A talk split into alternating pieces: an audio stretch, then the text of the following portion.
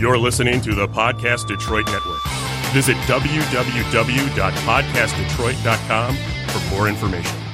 Hey everybody, it is Wednesday evening. Time for American Whiner on podcastdetroit.com. It is 2019. Everybody, good to be with you. I was off for a couple weeks and I am back. And joining me, first guest this year. What a way to start the year. Uh, Karen Straughan joining us all the way from uh, Canada. Karen, how you doing? I'm doing all right. I wish uh, I could. We could have our share claim, our global share of uh, global warming. um, I, I think we deserve a piece of the pie, uh, given that it is so cold out there right now that uh, my poor little tiny dog, um, he he comes in from his two minutes outside, just absolutely uh, you know, hypothermic. So yeah, he's like, "What have you done to me? What are they? What's going on out there?" Um, yeah, yeah. It, it just uh, actually just snowed here. Like it was, it was, it felt like uh like late March here in Michigan, uh, up until today, and then it snowed, and it's still it finally. It's like January was a couple was like a week late for us, but uh, but yeah. It, oh, uh, you want you want to hear something unbelievable? Is our first snowfall, and it was a heavy snowfall was September 12th. Oh year. my god! And you're in you're in Edmonton, right? Yeah, Oh. Edmonton, Alberta. Oh my So- god! I could So I'm not do even that. I'm not even in the Northwest Territories or somewhere like that. Right. Yeah. I'm I'm in in Edmonton, Alberta. It's like not it's 3 hours north of Calgary. It's it's 5 hours north of the American border. It's you know, driving. It's not that far north, uh but September 12th, yeah. oh my god! Snowed something like 8 inches. My uh, my mom is from Duluth, Minnesota, which is about as far north as I can like handle, and they would get they would get you know five six feet of snow, and and for them it would be like October. September is just unheard of. That is that is crazy. So I will. Uh, uh, I, I, I hear Edmonton is quite nice in the summer, but I'll be sure to be out of there by September, I guess, if I ever come visit. So Well, it's rare. September is rare. It's usually usually waits at least until the week before Halloween, but um but yeah, there's a reason we have our Thanksgiving a whole month before you Americans do. oh, So, uh, that's another thing I just learned uh, new today. So Canadian Thanksgiving. Um, anyway, so, uh, thanks for joining us. Um, we're going to talk about a whole bunch of stuff, but first I, uh, I always start off these interviews with the exact same question. And that question is, where were you born? Uh, I was born just outside of Edmonton, just east of Edmonton, and uh, it was a then small town of maybe smallish town of maybe uh, ten thousand people, called Sherwood Park. And uh, my parents, uh, my dad worked in Edmonton. It's a bed bedroom community of uh, of sub suburb of, Edmonton, and uh, he worked as a heavy duty mechanic. Um, my mom uh, stayed home with us until I was ten. I'm the youngest of uh, th- their three daughters, and uh, but she had uh, she joined uh, the Air Force and gotten training as uh, sort of logistics and bookkeeping and accounting and stuff like that. So um, she uh, went back to work when I was ten years old, but until then she was a stay-at-home mother. Um, not quite your typical stay-at-home mother, but um, you know she was like fixing shingles on the roof and and uh, repairing the fence and and clearing sod and pouring concrete and screeding it and stuff, um, doing that kind of kind of work. Um, so uh, yeah, and I had uh, it was it was a really really nice place to grow up. Um, lots of uh, we lived right on the edge of this little tiny community. Uh, if you crossed the street and went through a cut uh, cutway between a couple of houses, uh, there was a farmer's field with a slough that where you could hunt frogs and salamanders and all kinds of open space where you could let your dog run and and uh and you know uh wooded area on the side where you know there was wildlife moose and things like that. So it was it was really quite um quite an it was like like a Calvin and Hobbes style childhood where you know mom would kind of boot you out the door in the morning and tell you to come home when the street lights came on. So Yeah, it sounds pretty idyllic. Both your parents worked with their hands, and and you spent a lot of time outside. You were the youngest.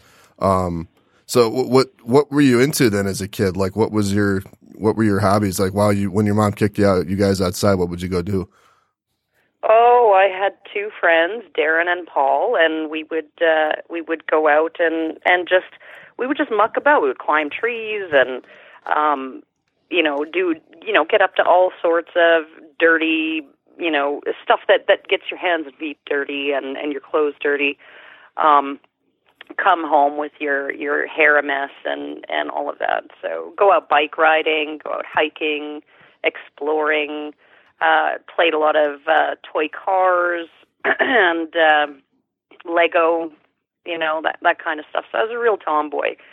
Um, and uh, in fact, I actually uh, found out just uh, a couple of years ago that I have two broken vertebrae, and the only thing that I can remember that I did uh, that would have earned me those was jumping off a school gymnasium roof onto the lower part of the roof when I was uh, about eight years old. So um, don't ask me. I, I, a ball went up there, and I climbed up o- onto the roof to get it. And and uh, when I jumped down, it, I hit I hit the lower roof a little bit hard. So.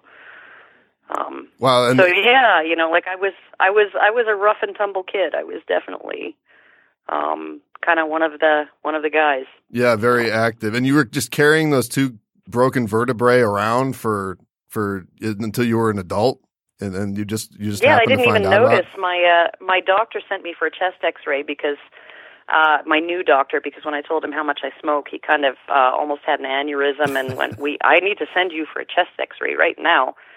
And then uh, when I went back in, he says, "About your chest X-ray," and I'm like, "Oh crap!"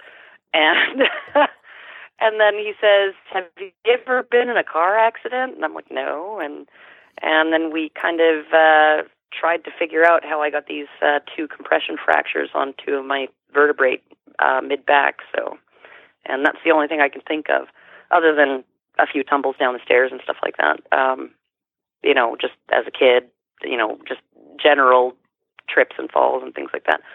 Um, that's the only thing that I can think of. Uh, can I that I can remember that would have actually done that kind of damage. Yeah, wow. and yeah, totally I was random. walking around. uh, My parents were telling me all my life to stand up straight, and I was always telling them, "Well, I can't." So, but none of us ever sus- suspected that maybe there was a spinal injury there. So, Well, uh, what kind of a student were you? um, I was a bored student. I was I was extremely bored. You know, like I was one of those students that I didn't do homework and I I didn't tend to do homework. I didn't tend to do the practice work that they always give you in class, that kind of open-ended busy work. Um I did really well on all my exams.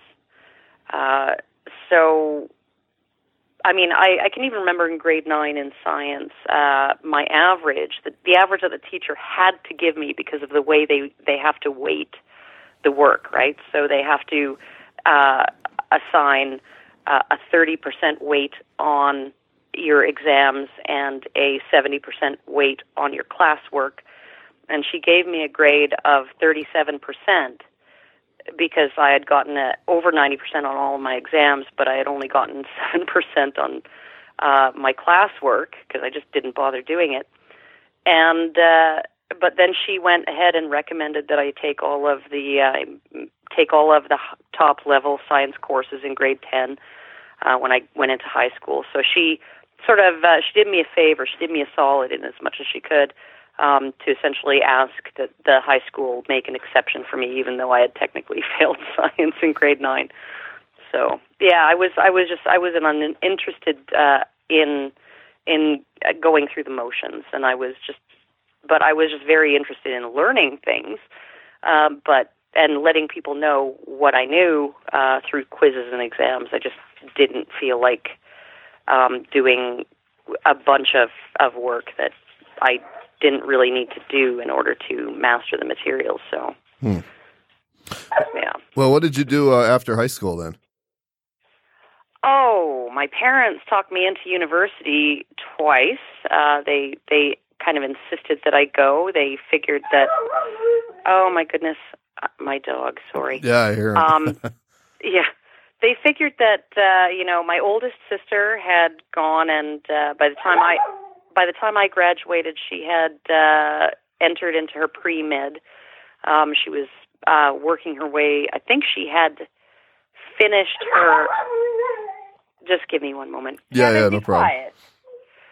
She'd finished her uh, pre med, her Bachelor of Science, in three years instead of four, won the Dean's Gold Medal, and entered medical school. So, I mean, she was like on her way. And, uh, and my parents had those kinds of hopes for me. Um, I had essentially gone and gotten a job right after high school, and I was I was happy working, and and uh,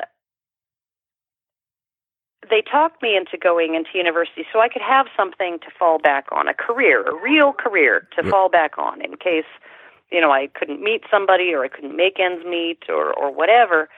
And I tried it and I hated it. I hated it as much as I hated regular school.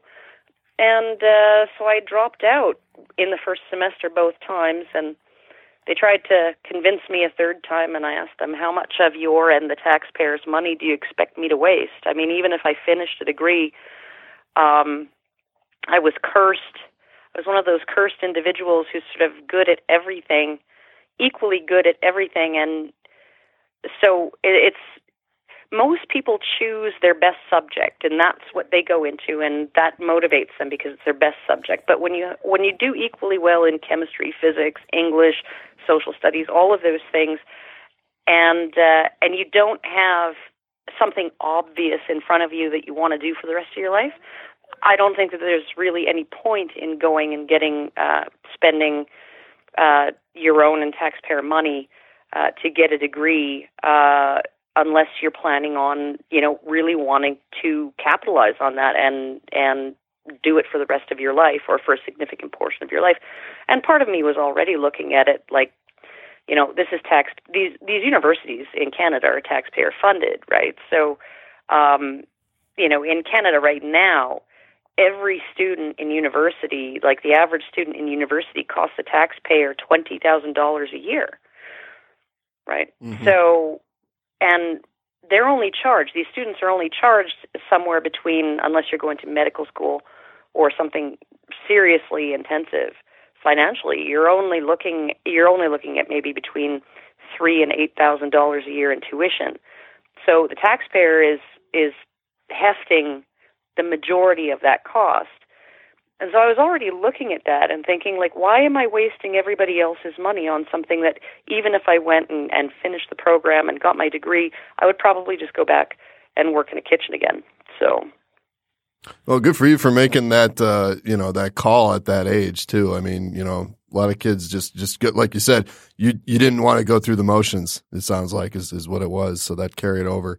Um, yeah, I mean, and it, it's just it, it seems so. I mean, so much of it, like because I both times I chose chosen an education degree because it just seemed like okay, well, I could sort of envision myself being a teacher, right? And uh, I chose to major in science and uh, a double major, science and English, and. Uh, but then when I thought about it, I'm thinking, you know, my grade 10 math teacher didn't train to teach math. He trained to teach uh, phys ed you know, and and a lot of the teachers that I had were not trained in the subjects that they were teaching. So why am I even why am I even requ- required to get a further education in in say biology and and English um, in order to teach biology and English in high school when apparently a phys ed teacher, someone trained in phys ed, is perfectly uh, qualified to do that. So I mean, it, the whole system just seemed to be ridiculous to me. So yeah. And how long was that whole thing where your parents talked you into it, and then you were like, I don't like it, and then they did it again? Like, how long was that? Oh, that that was that was about over the course of about two or three years. Yeah. Okay. So yeah, What- and uh, yeah, I just I just didn't I just couldn't do it, didn't like it, and uh, and just let it uh, let it go. But um, and they they were quite disappointed in their way. They're they're quite proud in their way. Uh, you know, uh, regarding other things that that I've done in my life, but um, but that I think they they really wanted. Um, I think like most parents of their their generation, they wanted something better for their children. Every parent wants better for their children um, than what they had, and for parents of that generation in particular, um, you know, when I was in high school, a vocational program, so mechanics or or carpentry or commercial art, even uh, those kinds of programs that are more, eh, you know, industrial or more vocational. Um, those were for the dummies, and that was clearly, clearly seen to be if you if you if you had any brains whatsoever, you were going to matriculate and go into a profession. You were not going to waste your life fixing cars or um, silk screening T-shirts or or things like that, right? So um, that it was it was never even presented to me as an option by my guidance counselor or by any of my teachers or even by my parents that um, you know maybe go for a trade. So yeah. Hmm. Well, what did you what did you want to do? Did you even have like an ambition of, for yourself at that point, or you just kind of like I just want to live my life and see what happens? I think it was more the live my life and see what happens. I mean, like the one, the only thing that I had in my head uh, at that time was that I wanted to have children when I was still young enough to to enjoy them, and uh, and if I wanted to do that, I needed to um, essentially find a man who I would be interested in marrying, right? And so those were those were the those were the life goals that I had um, that I could actually identify. You know, so in terms of career and whatever, I, I always assumed I was going to work. I always assumed I was going to be working my my whole life and all of that stuff. And I, you know, I had no end of opportunities in in the field that I went into, which was uh, was cooking. You know, like I got promoted up the ranks and and uh, and ended up, you know, with a uh, very good skill set in that. Um, and a lot of respect uh, where you know in my workplace. But um, but it, it was just it was never. It was it was really you know you work for a living, um, but you have a family because you want to live, right? Mm-hmm. You know that that's what you want your life to be. So you work to uh, that was how I always saw it. You know, I want to have a family and that will make working worthwhile. So, and you're still you're still in the restaurant business too, right? That's what you've always you've always done. Yeah, well, I mean, like I, I now, right now, I do this, uh, you know, my activism full time. Uh, I could only do that because my partner um, has a very good job and he's very supportive of my work. Um, but uh, I would certainly uh, be working part time, uh, waiting tables, you know, which is another skill set. It's actually a, in some ways, a more complex skill set than cooking. Cooking is, you know, you're dealing with inanimate objects. It's food. Um, with uh, with dealing with people is is another thing altogether.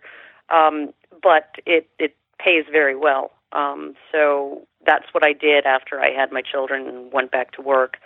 Um, is I waited tables because there was just more money in it. You could work fewer hours and make more money, and and that just worked out for me and my family. Hmm. So, what kind of uh, cooking did you do? Oh, you know, I did. I worked at a, a really, really, really uh, excellent rib place uh, for a while they, until they tried to talk me into going into management, and I said no. Um, because every kitchen manager I knew is an alcoholic who sleeps like four hours a night and is always stressed out, breaks out in stress acne and stuff, right? Um, and uh, I worked at a uh, four star. Four stars means that they, oh God, what is not no room service? I think is what it means. Um, so essentially, it was a it was a very very high end hotel in Victoria, BC that I worked at for on and off for about four years. I was. Uh, you know, in charge of menu planning on Sundays, special menu every Sunday for brunch, and and all of this. And they had uh, very, very sort of, um, it was owned by a multimillionaire, and uh, they had uh, the the pub and the restaurant and the banquet room were just absolutely covered with original artwork. Um, they sort of used the walls of the uh, the public space in the in the hotel as a uh, art gallery where they sold original artwork. So you could you could actually purchase a, a picture from off the wall. Um, they imported the taps for the beer at the bar from uh, a pub in Scotland, in Shropshire, and uh, so I mean it was just absolutely uh, they were they were antique. They were like 120 year old taps. So I mean like it was just a very very unique place. Four hundred dollars worth of fresh flowers in the washrooms, you know, kind of Wow. thing. And that's where I cooked for uh, most of my cooking career. So. Well, um, I'm going to jump to the uh, to the men's rights uh, activism. Um, you've actually referred to yourself more of a. Uh, you say you're more of an anti-feminist than a men's rights activist. Um, Well, my priority, the priority is anti-feminism. I mean, I'm definitely, you know, uh, definitely a men's rights activist for sure. Uh, but I, most of my energy goes into, um, you know, sort of uh, offering a counter theory to uh, what feminism offers. So. well, how did you get involved in this whole thing? Like, what what spurred it? When did you? Because I know you, you know, we'll, we'll get into your vlogging and all that, but like, how did you first hear about it, and what made you want to be part of it? Well, I mean, like I, I'm one of those people. Like I didn't have a I didn't have a computer until 19. No, it was 2001 or something like that, and I didn't even have an, the uh, internet until 2007. So Wow. I mean, like I I was completely unaware that there were any movements that attached to any of this stuff, right? But I went through my whole life um, feeling like that the feminist narrative was it did not resemble my life in any way whatsoever um and uh and I knew, you know, like I think everybody knows that there are men who get screwed over in divorce, that there are men who are uh treated very, very poorly, even abused by their wives, um, who don't really have uh much to fall back on. They don't really have many options, particularly if they have kids and uh, there there are a whole bunch of things that you know I'd sort of noticed through the course of my life. I, I in fact I knew more battered men uh, than battered women um, before I even stumbled across the uh, the men's movement. So it was essentially it wasn't I didn't ever have to turn away from feminism or unlearn it. It just it just I always thought that they were just a bunch of kooks and my mom felt the same way and my uh grandmother who was a career woman all her life born before women had the vote in canada she felt the same way. She always kind of thought like why can't these ladies find something useful to do? You know there's work to be done. Um and uh so when i was going through my divorce there there is this point at which you know you you understand that you can itemize in meticulous detail every single thing that your partner did wrong that led to the breakdown of the marriage but what i wanted to know um for future reference i guess right you know is were there any ways that i contributed to the breakdown of the marriage were there any ways that i um you know helped make this disaster happen um, because I, you know, like the only person that you can change is yourself. The only person you can control is yourself. And I did not want to ever have to. My divorce was five years of thinking about it before I actually did it because I knew it was going to be horrible for the whole family. I, it, it was an important thing. It was not something I did on a whim. Um, so I wanted to figure out if I had done some things that had led up to this. And uh, I managed uh, just by accident. Um, I was, you know, writing romance novels. Uh, you know, well, pornographic romance novels for women at the time, and I was a member of a bunch of blogs and review sites and stuff. And somebody had posted, "Let's go, let's go over here." They posted a link. Let's go over here and make fun of these guys. And I went over there, and this the places were just infested with feminists um, I went over with them and I read the article, and it was a, it was a bit of a silly article about hard science fiction always having some romantic subplot. It's being feminized, and men can't get the kind of science fiction that they want anymore because everything has to appeal, appeal to the ladies and all of this stuff. And and uh, so I thought that it was a sort of a trivial complaint. And uh, but I got to talking in the comments. I made a point that uh, kind of ripped a strip off of one of the commenters there all of these uh, feminist women who went over there to make fun of them, you know, they they made the usual tiny penis, fat, ugly, neckbeard losers can't get laid. No woman woman loves you. Nobody wants to touch your penis, and this is what you have to do because you're bitter and and you can't get sex and all of these you know all of this unbelievably sexist shaming language that you know feminists are supposed to be against. But um but the comment that caught my attention was well the new star trek isn't is is pretty good. I ripped it off the internet and watched it 10 times and i was like well who's going to spend 300 million dollars making a movie for you? Hmm um you know like it, your girlfriend will da- drag you to the theater right? Or she'll buy you the blu-ray set right or the dvd set at that time. But you know nobody's going to make a 300 million dollar movie for the demographic most likely to not pay for it. Right? Mhm. so what's wrong with you? And they all agreed that, that that's a good point. and then i went and read a bunch of the other articles and those other articles weren't so trivial. They were articles about paternity fraud. They were articles about pregnancy entrapment you know women who lie about birth control so that they can get pregnant and and then you're stuck with a two hundred thousand dollar baby mortgage you know amortized over 18 to 26 years. Um you know all things that can really change or ruin your life. Men get losing their driver's license their passports and their uh, their liberty going to prison and getting a criminal record because they lost their job and couldn't get a new one and fell behind on child support payments Mhm. or alimony payments is is just absolutely ridiculous. Uh, some of the issues that that are going on. So part of my exploration of that website was um, reading up about the issues that men are facing and and having some of my observations confirmed to the point where I you know I was like, well, I didn't realize this was quite that common. And uh, but now that I know it's common, not just common but systemic, uh, that's a problem. But also learning a little bit about um, the ways in which I now believe that I undermine my husband's confidence and his sense uh, his sense of being needed by his family, his sense of being relevant within his family.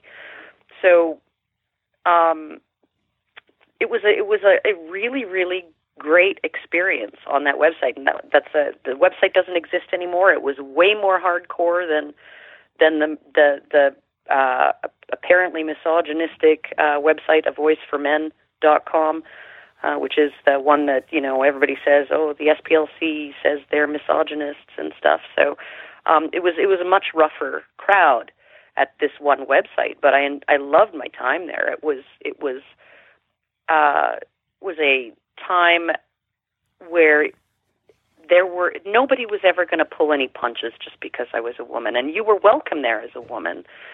Um, right up until the moment you asked for special consideration, at which point Mhm. you were shown the door. hmm So that I think was uh, was really what got me interested. And then, of course, my divorce was finalized, and I moved provinces, and I got busy. I was working 50, 60 hours a week um, to support my kids and and uh, pay all my debts.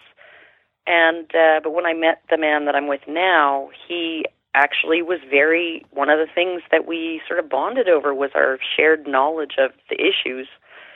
And uh and then he introduced me to uh Reddit uh and the men's rights subreddit. And uh, I started commenting there and uh commenting elsewhere on feminist subreddits and other places and I kept getting accused by feminists of being a fat, ugly, neckbeard loser who can't get laid and can't get laid and lives in his mother's basement because no woman would think the way you do. I even had one who chose a few of my longer comments and then did a literary critique of them to prove that I was a man because I had a masculine writing style. And and I'm like, okay. So I talked to my guy and I said, "Do you think I should make a video?" do, do you think I should make a video and put the rumors to rest? Because everybody's saying I just stole the photo that's on my blog uh, from from Flickr or something like that, and uh, and that I'm not really a woman. And he said, "Yeah, go ahead, put your face out there, do it." And I did, and my the second video I put up went viral, and and the rest is well semi-viral, and then the rest is history. Yeah, that was the uh, that's the the one that went viral is the one where you talk about uh, why men aren't getting married uh, as as much. No, right? no, that no. it? That's the one that's just most recently gone viral. Ah, the one that went viral at the start, at the very start, was called "Feminism and the Disposable Male." Oh, right. Yep. And- yep. Yeah, and somebody uh, stumbled across it when I had, I think I maybe had about uh, a thousand subscribers at that point. It was a very small channel. It was only my second video, and uh, somebody found it and posted it on the subreddit R Videos, which has like two million subscribers, two million users, and said with the title, post title, this video changed the way I think about gender in society, and after that, things just really started rolling, and uh, and so essentially, it just became like I, I guess I've said before with other people, right? That um, the audience chooses you. Mhm. You, you don't necessarily you don't get to choose your audience. You don't get to become popular just because you want to be or or whatever.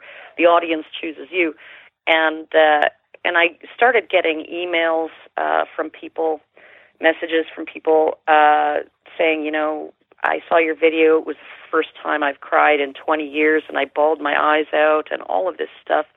You know, it's just so wonderful to know that there's a woman out there who understands what so many men go through, and uh, and you give me hope, uh, or or even I was starting to hate women and I don't think the situation is fixable, but at least I understand what's going on, and that makes me feel like I'm not crazy. Right? Yeah. Well, that's so all of these, all of these positive messages coming in. So I was just like, well, I, I have to stick with this now. yeah. yeah, I can't. I can't just be a one-hit wonder. Well, that well, that's so interesting too because it sounds like you you. I mean, you said you weren't planning on it. You, you can't choose. The audience chooses you. So Yeah. th- these were just your thoughts. You were you were just telling people what you you had what was on your mind about it. Then based on what you had Yeah. read, you know, in the in the since you discovered the uh, that original site. Uh, yeah, no, it was it was really just like sort of you know like I I do care about these issues. I really wanted to share my thoughts. I really wanted, and I do want to make change. I do want change to happen. I don't. I'm not going to take credit for change happening, but um, but uh, it, it's it's essentially, you know, I I did describe it in I think in my first video that you know like why do I do this? Well, you know, part of it boils down to someone is wrong on the internet. And and it's up to me to correct them right? So um you know so i i i shift motivations. Every time i get bummed out about the fact that you know it looks like change is never going to happen i switch to the motivation of someone is wrong on the internet and i need to tell them and then when that kind of fizzles out i switch to i just want to really understand the problem um, and you know go layers deep into uh, what co- what has caused all of this. Um, so layers deep through the the legal system and the uh, political system and the social system and our uh, biological predispositions and all of those things, and try and understand it as best I can. Go back through, you know, look at look at bonobos, look at chimpanzees, look at how they behave, you know, try and figure out how we got from there to here. Um, all of those things, right? So trying to understand is is another huge motivation. I find it very interesting. Um, and sometimes when I'm bummed out about, you know, the fact that nothing is ever going to change, I can at least get excited about learning how it all went wrong, right? So Yeah. it's yeah, it's it's it's it's it's such a deep topic um, that there's always something that will motivate you. So, uh, or at least motivate me. So, and and again, those those messages that come in, um, the comments that that get left under my videos, uh, that they're just they're really like they're really encouraging in the sense that somebody needs to say this stuff, and it's nice to see that more and more people are saying it. So. Well, I can guess what your your answer to this next question is going to be based on what you just said, but um, but you know, even just saying men's rights kind of elicits this different reactions from from people depending on their politics, and uh, a lot of the reactions uh, are either you know they're kind of like, "What the hell is that?" Like, w- w- I didn't even know that this was a thing. It's dismissive or whatever. Um, is so is is a men's rights movement even necessary, and if so, why? Well, okay, so uh, if you ask a feminist, what rights do men have in the West, legal rights, do men have in the West that women don't? And they won't be able to, to answer the question because there are no legal rights that men have in the West that women do not. Right, but in the United States in particular, um, men do not have the right to bodily autonomy, and this occurs in two separate ways. Um, first, uh, although now apparently it's um, it's the law, the federal law against female genital, genital mutilation has been ruled unconstitutional and been struck down.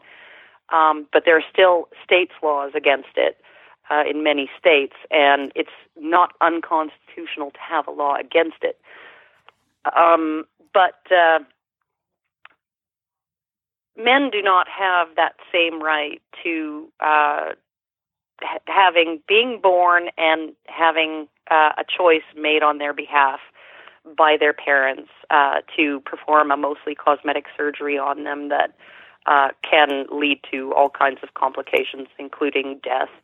Um, you know, uh, a- accidental amputations, uh, on purpose amputations after infection, um, all kinds of of things uh, that that that can result from that. And even with a, a, a circumcision that is uh, is that where everything went perfectly, you you still end up with uh, certain issues. You know, like the U.S. has the uh, highest highest rate of Viagra, erectile dysfunction drugs. They they have the highest uh, uh, consumer in the Western world, and uh, they also uh, have the highest uh, consumption rate for sexual lubricants. Hmm. And uh, there are very, very valid uh, anatomical reasons why that's the case. So essentially, what you have is a situation where uh, these men, some of them who, you know, like many men are perfectly happy, and I'm I'm perfectly happy with their penises, and I'm really glad that that's the case. My boyfriend is circumcised; he's happy with his penis. I'm super, super glad about that. And I don't think that any man should should feel like uh, they they you know, if they're happy with what they've got, I don't think they should, you know, be convinced that that they've been deprived of something um, if they don't feel like there's a problem. But there are many men out there who are increasingly speaking up, saying, you know, like I didn't make this choice for myself, and I wish it had not been done, and it should not be allowed. I mean, we have laws against tattooing children um, because that's a permanent decision that you're making for your child. Um, so why would we have a law? Uh, why would we have it legal? Why would it be legal to amputate a, a piece of your child's body without medical necessity? So that's one thing, one right that women have. They have the right, uh, or had until recently in the United States, uh, to protection from uh, genital cutting.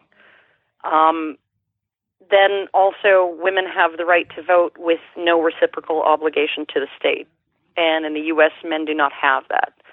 Um, when you register to vote, when you register for a driver's license, when you register for most uh, gov- state documents, um, you know, state ID, whatever, uh, in the small print as a male, you uh, it is in there that they will be registering you for selective service um, and if for some reason you decide that you're going to live off the grid and you're not going to get any uh, a driver's license or apply for anything like that, um, if you do not apply on your own before the age of 26, you lose the right to certain types of federal employment. You lose the right to Pell Grants and certain uh, kinds of student funding.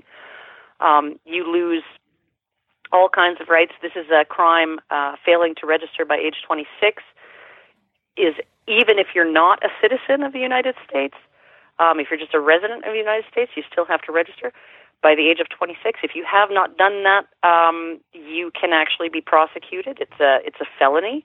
Um, it can be punished by up to five years in prison or a fine of two hundred fifty thousand dollars. So we're looking at uh, that uh, the connection between voting rights and or citizenship rights and the draft was uh, solidified by SCOTUS in 1917 or 1918 when a uh, group of anarchists brought a motion, uh, a constitutional challenge against the draft, saying it was it was the equivalent of involuntary ser- servitude, and uh, the decision was uh, unambiguous of SCOTUS. They said that um, that every country has a draft.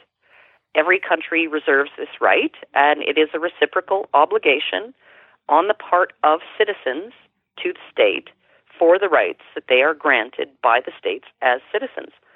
And within one or two years of that decision coming down, saying men, because men had certain rights, including the right to vote, they had this obligation. Women got the right to vote with no obligation whatsoever. So, um, so you're looking at uh, something that goes way, way back, right? This imbalance um, uh, in terms of you know the men having to pay for their rights, whereas mm-hmm. women, you know, once once those rights were won, they just get them.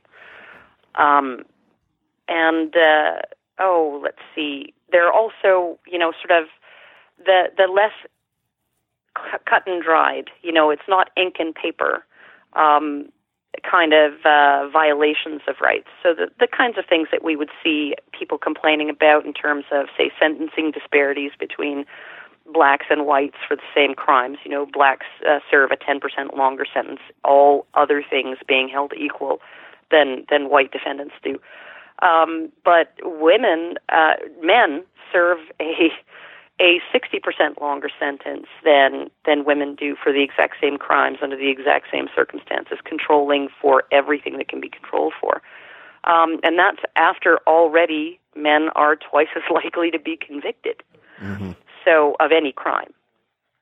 So you have this you have this criminal justice dis- discount going on for women, um, where uh, when it comes to uh, they're they're less likely when they're committing a crime they're less likely to be stopped by police. They're less likely to be arrested when they're stopped. They're le- less likely to be charged when they're arrested.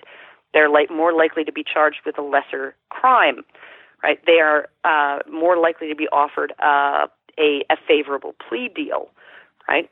They're less likely to be prosecuted um, and they are uh, less likely to be convicted. And then, when after all of those discounts are applied, when they are convicted, they serve 60% lighter sentences than men do uh, under those circumstances. So we have this discount going through. And then, when when uh, I hear some people justifying that men should be more harshly treated in the in the criminal justice system because they're the majority of offenders. Look at the look at the prison population. I'm thinking, how do we know what the prison population would be if if men and women were treated equally? Yeah, yeah. Well, someone someone in the UK crunched the numbers and found that if men and if men were treated as leniently as women in in the criminal justice system, five out of every six men in UK prisons would not be there.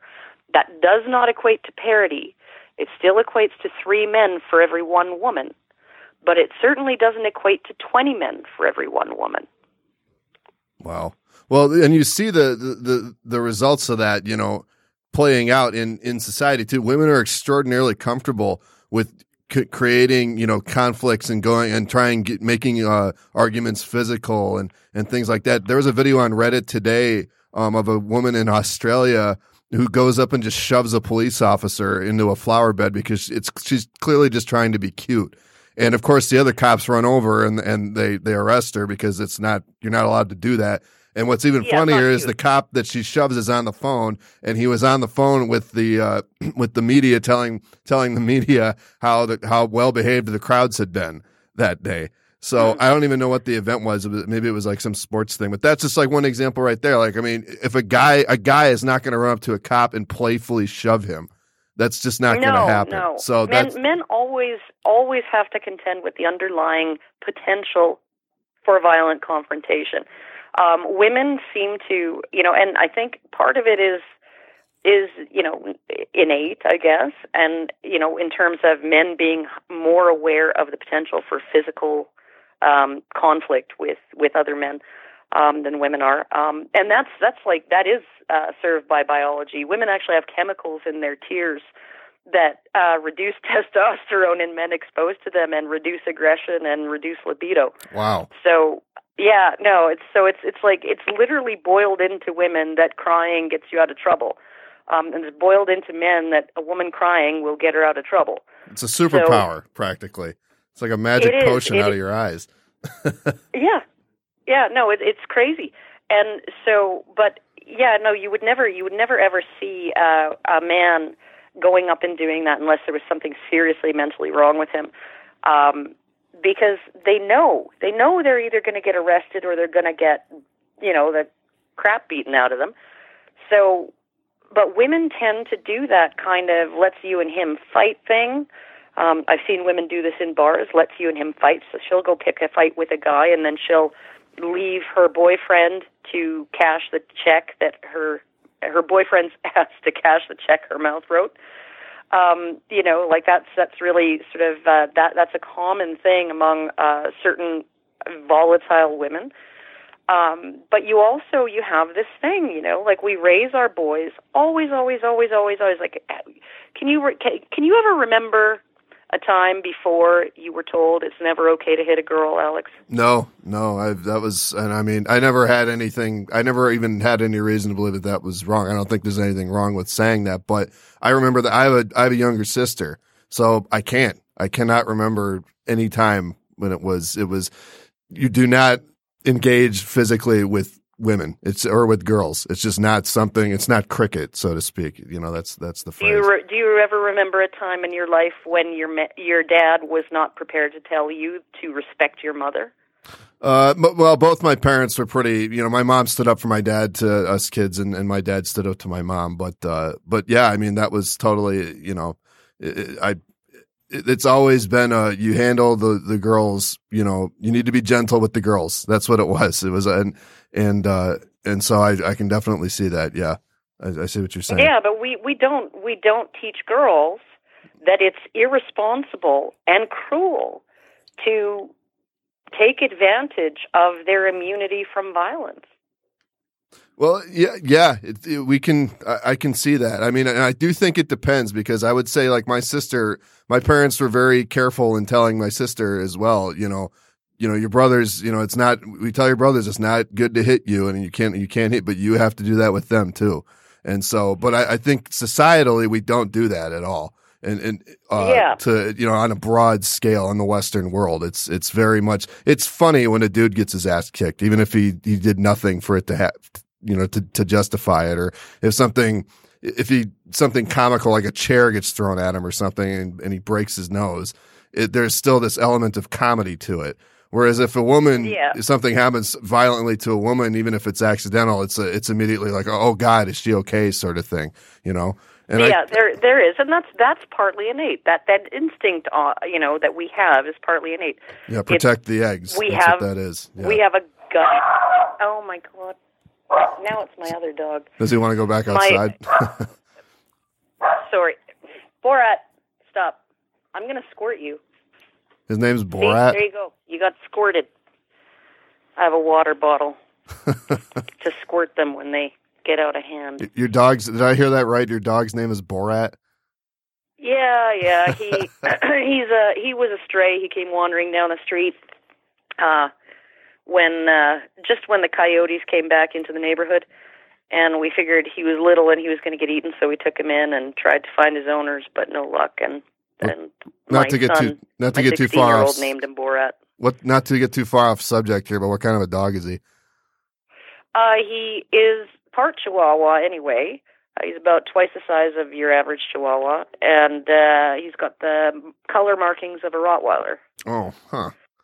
Um, I have a, I have actually my very first guest that I ever have had on this show uh, is a good friend of mine, and he has a Chihuahua with Rottweiler markings, so that's really interesting. And that dog's name is Bruiser. Um, Yeah, the, But- well, the black and tan is is pretty common in Chihuahuas, but uh, he's he's too big to be a Chihuahua. I'm Wow. not sure. He's a mix of some kind. He still has his uh, beautiful, shapely testicles. It's been like you know decades since I last saw a dog that still had its testicles. So I'm thinking of keeping them, not lopping them off. So Um, so uh, I'm gonna I'm gonna shift gears here um, because uh, what spurred this conversation? I'm trying to remember the first time I heard of you, and and I'm pretty sure it was that uh, the disposability of men video, the first one that went viral. but I can remember the first time that I saw you and I was like, oh, hey, it's her, was in The Red Pill, uh, the Cassie Jaye uh, movie that you made an appearance in. Yeah. And, uh, and so the reason I bring that up is because I saw on, uh, on Reddit, um, back uh, when, when I asked you to come on the podcast here, which would have been about a month ago, you wrote something, uh, that really summed up like something that I had been trying to articulate for as long as I can remember, as long as I've known about the manosphere and, and red pill and all that stuff. And the quote was, men in power do not act in the interests of men as a class. And that really, that, like I said, that summed up a thought of mine that I've been trying to have, which is the guys, the white dudes in power don't do anything for me just because I'm another white guy. In fact, they view me as, they don't think about me at all. So I'm just wondering if, they, if you if could. They do think about you. They think about you as competition. Yeah. Yes. Yeah. So could you just uh, could you just expand on that thought a little bit? Because I I thought that that was that was such a well, well you know, like, succinct thought I think, out. Go ahead. I think honestly, honestly, the uh, you know men men in power uh, identify with the men around them. When those men around them can uh, do things for them or do things with them. When they you know men are highly cooperative. I mean like you'd never be able to get an entire city of a million people uh to uh not have murders happening constantly if people were like chimpanzees or even bonobos um it just it doesn't work that way with other species we're we're actually uh our our men are hyper cooperative uh with each other and hyper tolerant of each other compared to other species but um, at the same time, I mean, uh, men men are very competitive uh, with each other, and they they will. Uh, there is something that I call the one good man syndrome, um, where uh, one of the best ways to show women that you are a good man and pander to women is to uh, and get attention and approval from women, which is what most men want. Um, at on some level, they might not want to have sex with all women, but they do enjoy women's approval. They do uh, like the social proof that women give them. Um, so, the one of the best ways to do that is to essentially say, all those guys over there, or all those guys back then, or all these guys of this class, those are all bad men, and I'm the one good man right? Or me and my friends here, we are the good men. And uh, so it's it's really it's been a fallacy of of the feminist movement all this time that there has been this sort of uh, horrific tyrannical patriarchy, as as Jordan Peterson calls it, um, where men benefit, they privilege other men, all all men, um, at the expense of women. That that's just never been the case. It's I don't think it's biologically possible. It's biologically absurd, as he's called it. Um, there is no animal species in which this this uh, could ever happen. Um, so why do we think that uh, we would be special in this way, um, where where men would, uh, I guess, treat uh, other men with greater uh, benefit, greater compassion, greater you know anything um, than than they do uh, the males who are competing for mating opportunities with them, right? Uh, or that you know that that it just doesn't happen in nature. It just doesn't happen. You find coalitions of males, small coalitions of males in other species, right? But once you introduce a woman into the mix, the men are all fight. The males are all fighting with each other, mm-hmm. right? So essentially what you have is a situation where I think that feminists have been projecting their own psychology onto uh, what they see as the patriarchy. So they've been saying all this time, right? You know, since uh, 150, 170 years ago now, um, since 1848 in the Declaration of Sentiments, they've been essentially saying um, that men have gotten together and conspired to benefit themselves and each other at the expense of the oppression and subordination of women um, and women's misery and women's suffering. And, uh, you know, I think that, that they've been saying that because they know, these feminists know, because they're highly coalitional, they're highly, you know, um, female uh, gynocentric. They're extremely they're the extreme of gynocentrism.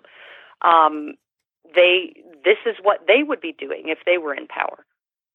That is what they would be doing if they were in charge of society. They would be oppressing the opposite sex for the benefit of all members of their sex. Mm-hmm. Is what they would be doing. So that must have been what men have been doing all of this time. But biologically, um, and sociologically, the, the idea of that is absolutely absurd. This is why when you look up, you see, you, even though you look up and you see mostly men at the top, when you look down, right, to the homeless and to the imprisoned and to the, you know, the war dead and to the, to the, the people who are victims of state violence, political prisoners and, and people being beaten during riots and stuff like that. Um, you know, like when you look down, uh, the people who working the absolute worst, dirtiest, most horrific jobs, right? The the the 15 year old who works in a Bangladeshi uh, ship breaking yard, uh, the the same ship breaking yard that that killed his father, um, you know, and his his sisters and his mother are at home and they have they're oppressed by having to present a, a meal when he comes home with his paycheck. Um, but they don't have to work, right? And so you see men at the bottom too. It's mostly men at the very bottom right. of society. Well, and that's something else So- Jordan Peterson brought up. It's you get you get a lot of men at the top and then a lot, a lot, a lot of men at the bottom, and there's not the the whole. It stacks up at both ends there. Yeah, and women mostly stack up in the middle, right? Mhm. Women are mostly okay, even when you look at the reason. Almost, almost equal numbers of men and women are what we would, uh, what the government would consider homeless, right? But the vast majority, 85% or more of the people sleeping rough, so sleeping on the streets, right, unsheltered homeless, are men. Right, because they got nowhere else to go. Because there's because men's Yeah. shelters are a rarity. Um, Well, and they can't even they can't even trade sex for shelter. yeah, yeah. Well, they can if they're young enough. Uh, so, you know, that's kind of a that that's a whole other discussion, though. Um, Oh yeah, fifty percent of sexually exploited uh, runaway youth, homeless youth in Vancouver are uh, boys. mhm. So yeah, You brought up, um, you know, introducing a woman into the into a group. uh, Men can get along in a group until you introduce a woman. Uh, was was that an uh, originally an argument for why women shouldn't be allowed to participate in in in like the vote and all that? Because uh, there was a story I read uh, about the Israeli army. And um, they introduced women into combat roles, and the men they they ended up not pulling the women back out because the men uh, would completely lose all discipline if one of the women got hurt. They would completely forget about what they need to do in order to to to win the fight, and they would immediately ha- want to help the woman. Um, and it's it's it's even I- like I mean, have you have you heard about that? And if you uh, could you oh talk yeah, about that a yeah. bit? I absolutely have. It changes the entire psychological dynamic, and it it really interferes with the the necessary fraternal bonding of men in those t- kinds of high stress situations, um, for sure. But um, but essentially, uh, like the the the arguments against women having the vote, and these are arguments that were coming from both men and women, um, was that politics was a dirty business and it was beneath women to women were considered too morally um, morally uh, I guess separate from those kinds of uh, base uh, vulgar concerns. Partisan politics was seen as a vulgar concern, and um, so they also discussed things like um, you know women should have say should have a friend an, a degree of enfranchisement in municipal elections and, and municipal decisions, maybe even state elections. But for federal decisions, and you have to understand that the federal government at that time really only concerned itself with men's business, right? So it was it was essentially, are we going to go to war? Well, that's men's business because only men went to war, right? hmm and uh, and there were women who were arguing that giving women say over whether a nation would go to war would be a moral hazard since it would be only women would not have to pay that price the price of that decision men would with their lives right? So you had all kinds of arguments in terms of um, the fact that you know we we expect men to you know deal with uh, certain things in life, right? And those are relative to the, the nation. Those are the things that the federal government deals with. So, um, you know, we don't send, uh, you know, our daughters to uh, to the next town uh, with with the cattle, right, to the market. We send our sons to to drive the cattle to market, right? Well, when it, when it comes to trade with foreign countries, well, we let the men deal with that. When it comes to war, we let the men deal with that. When we come when it comes to enforcing the law, we let the men deal with that, right? And so men should be making the decisions about those things. And um, so you had this situation where the federal government really didn't have its fingers into very many pies at the time, and most of the pies that the federal government had, and the the you know women's suffrage struggle was mostly about the federal franchise, you know, voting in federal elections, um, not so much state and municipal because states could decide and municipalities could decide as they wanted. Um, and uh, you also had uh, an argument that it would divide men and women. It would divide men and women. That uh, there was a beautiful uh, letter written to, I think it was to the state government of Illinois, um, by a women's anti-suffrage society saying, you know, uh, we trust our men to represent us uh, in on the on the war uh, on the battlefield, in the cornfield, and at the ballot box, and they trust us to represent them uh, at the cradle, at the hearth, and at in the schoolroom right? They mm-hmm. trust us to represent them in these places, right? And that our we trust our brothers, our fathers, our our husbands and our sons to vote in our interest, right? And there was a there was a huge argument that uh, it would pit men and women against each other, right? To to have men and women it within the you know, I guess within even the scope of their marriages, arguing over partisan politics and not having to find some compromise because they could each vote their own way and stick to their guns and all of that, and they didn't have to learn, wouldn't have to learn to get along or or make concessions with each other. Um, so it was, and there was an argument that was it was unnecessary because uh, you look at campaign posters from back then. You know, a lot of them were aimed at women. Tell your man to vote this way. Hmm. Well, where is all this going then? Because you know, like you just said, we've men had these you know, the whole gender role, uh, you know, trope with you know men took care of war and men took care of this and women took care of the hearth and home, and then the '60s happened and everything got thrown up and and and it's all been sort of jumbled and mixed together now. We haven't really figured out exactly what all this means. In your opinion, where is all this going exactly, and and what does this like? What are the new are are there gender roles anymore? And and and you know what are the implications of that? Oh well there's the gender roles. I mean the the only gender role that is fixed right that is absolutely fixed by biology is motherhood. Mm-hmm. right? Okay mm-hmm. now where did we come from? We came from a common uh, ancestor that we shared with chimpanzees and bonobos. We split off from them somewhere between two and six million years ago right and uh, we sp- we split off from the great the other great apes uh, further back than that.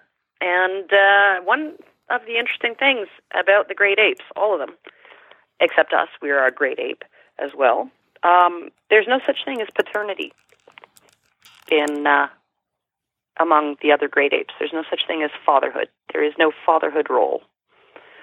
Um, there, there's there's no food sharing with uh, between between males and uh, females. There's there's no helping with the kids. There's no uh, there's no babysitting done by fathers in in those uh, species, um, except in exceptional cases. Uh, there's there have been a few observed cases of gorillas, gorilla males taking over uh, protection of of a juvenile uh, when its mother dies, but uh, other than that, all the mothers are single mothers, and the the fathers of the offspring don't provide anything to either the mothers or the children. That is the only gender role that appears to be completely fixed in biology, and uh, and so we throw away fatherhood at our own risk.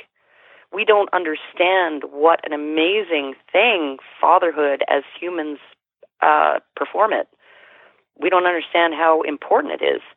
We don't understand that fatherhood may be the primary reason why we're these naked apes living in air conditioned houses with, you know, roads made of uh, sand, uh, gravel, and bitumen, you know, driving, you know, vehicles with internal combustion engines that have wheels on them that were only discovered, you know, five thousand years ago or or figured out five thousand years ago.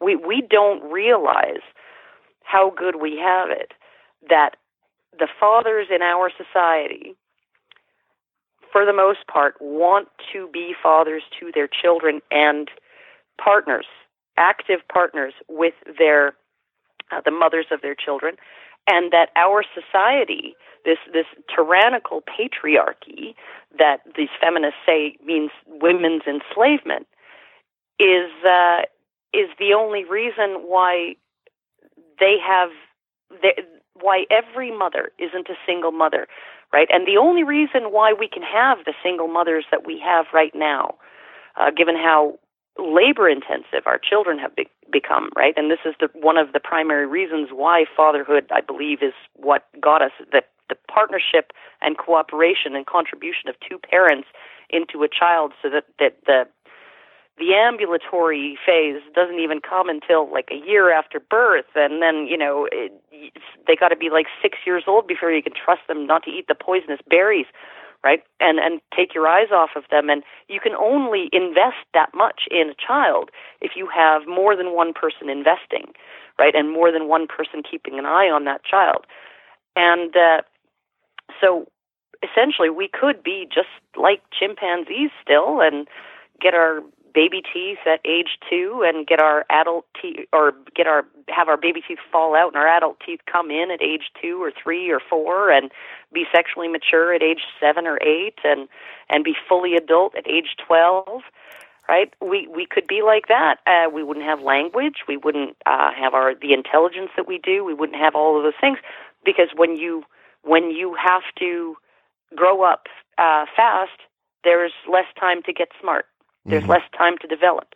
And so that investment of fathers in children and in the mothers of their children is part of what got us here. It's a huge part of what got us here. And uh, and feminists see that as an oppression. They see that as oppression, but they don't understand what the alternative is. The alternative is every mother is a single mother, and we don't live in a society where men can be taxed um, to the point where men pay 75, 80% of the taxes, and women pull 75 or 80% of the benefits. Right? So, no, you might think, oh, these single mothers, they're, they're these strong, independent single mothers. No, they're not. Because they're relying on men. They're still relying on men. They're still depending on men because men are the ones who are contributing the taxes into the system that are paying for welfare and subsidies and daycare programs and and school lunch programs and all of these things that single mothers need, WIC and food stamps and all of that stuff. That's all paid for by men. Right? New Zealand did a study, uh, did a report on the cumulative net tax contribu- uh, impact uh, of men and women over a lifetime. Right, so it's they essentially set up the study like when you're born, you have a bank account. It has an unlimited uh, upper balance. It has an unlimited overdraft. Right, and you start at zero and boys and girls, for the first 24 years, they they go into the red, into the red ink, dip into the overdraft at the exact same rate, and they hit at 24. They hit that low point, right? And then it for for men it turns back up, right? And at age 40, they're above zero, and at age 65, they're about fifty thousand dollars into the good. They've contributed fifty thousand more than they've taken out. At age 65, it goes down and at 80 they owe nothing. They have spent nothing, they owe nothing, they have a clean, perfect zero balance in their bank account, right? Whereas women women never get closer to breaking even, to paying back what they've taken out than negative forty-five or fifty thousand dollars at age sixty-five. And if they live to age eighty, they've spent one hundred and fifty thousand dollars more in tax money than they've paid in. That is hmm. the reality. That is the reality that we're living in. That is the only reason why why we don't have single mothers and babies starving in the streets. And that's the only reason why we've been able to have this explosion of single mothers, this explosion of women who decide that, you know, um, my mom had a baby and my friend had a baby and my sister had a baby, so I lied about birth control to my boyfriend so I could have a baby too. Mm-hmm. Well, the, It's because the government is prepared to take money from men and give it to those women. So don't tell me that those women are independent. Mm-hmm. Well, how, how has mother, your own, being a mom yourself, shaped your views on this? Oh, well, I mean, like, you know, my choice in being a mother, like, I was not going to become a mother outside of, of a marriage. I was, I was not going to do that. And I got married and it didn't work out. It, and like I said, it was a, it was a, an excruciating five year long decision to end the marriage. Um, and, uh, and we're on good terms now. But, uh, you know, like I, I just absolutely like I, I think it's absolutely 100% selfish to, to deprive your children of a father. Uh, whether you do that by having a child uh, without the agreement of a man, or whether you do that by frivolously divorcing because you aren't 100% satisfied, um, I think that that the idea that that we can uh, we can just everything is just absolutely perfectly fine um, after divorce. Uh, that now you know even economically, right? Even economically, um, you're looking at twice the consumption rate. The same amount of people, but twice the consumption rate. Because you know, if he wants to be able to have his kids visit him, he has to have a suitable domicile, Mm-hmm. which means that he can't just have a bachelor suite because it's just him most of the time he has to have a three bedroom house or a three bedroom apartment so that his kids can have, come and have a place to sleep right so he's heating that he's you know he's consuming water and electricity and and natural gas and all of those things uh, to a higher degree you know you two fridges two stoves two you know uh, two flushing toilets all of this stuff if people actually live together you know and if you want to if you want to use a left wing argument for the preservation of the family unit, the, the nuclear family. If people lived in the United States the way they lived in 1970, um, so the same marriage rate, same age of first marriage, same divorce rate, same number of uh, ratio of uh, household, multiple person households versus single person households, right? You'd be saving billions and billions and billions of gallons of water a year. Something like 300 billion gallons of water, 30 billion kilowatt hours of electricity would be saved Interesting. every year. And it also makes a lot of sense. That's that's one of the. It's another thing that it's kind of like it's right there for you to to pick up on, Well, and- you, you don't immediately. Yeah, no, and it's like you look at you look at how how much things cost and how much taxes are going up and how much of our expenditures of tax money uh, are going towards social programs to make up for the fact that families are not strong. Um, th- this is this is just I think it's just an insane path that we've gone down. And you know, yes, I agree. I agree. Marriages can can be bad. Marriages can be horrible. I agree. Okay? Um, there are marriages where women have every right to they should have every right to leave or where men should have every right to leave the marriage, right? And all of this stuff. But I think that there has been this sort of free agent mentality going on, particularly with women who are the initiators of the majority of divorces, right? That if things aren't 100% perfect and if I'm not 100% content, I I can just upend the lives of my my husband and my children, right? And just just throw the just flip the table over. Let the dishes break as they will, right? And I should be able to be fine, and I shouldn't even have to feel bad about my choice. because I didn't have any sense of duty, not to my husband, not to my children, not to society. Mm-hmm. Right? And we we we imbue men. We beat them over the head with a sense of duty. Step in when you see sexism. Step in when you see somebody being hurt or bullied. Step in when you blah blah blah. Right, it's you on know, us. Step up, Yeah. step in, intervene. You know, uh, contribute. You know, uh, be a good person. You know, uh, be respectful. You know, watch your p's and q's. You know, don't do wrong. Right, all of Don't these be things. We, we aggressive. bash men over the head with it, um, but we don't expect women to have any kind of obligation to others or, or to society in the same way. Well, no, I would say like not nowadays uh, nearly as much because you hear feminists complain a lot about women are expected to do this and women are always expected to be nice and to be uh, to be submissive and all this stuff. And that's the the new uh, they, they just made that um, new movie about Ruth Bader Ginsburg with uh, Felicity Jones uh, called On the Basis of Sex. And I haven't Yeah. seen it. I don't even think it's out yet. But uh, the trailers, th- it's the same. It looks really cut and dry.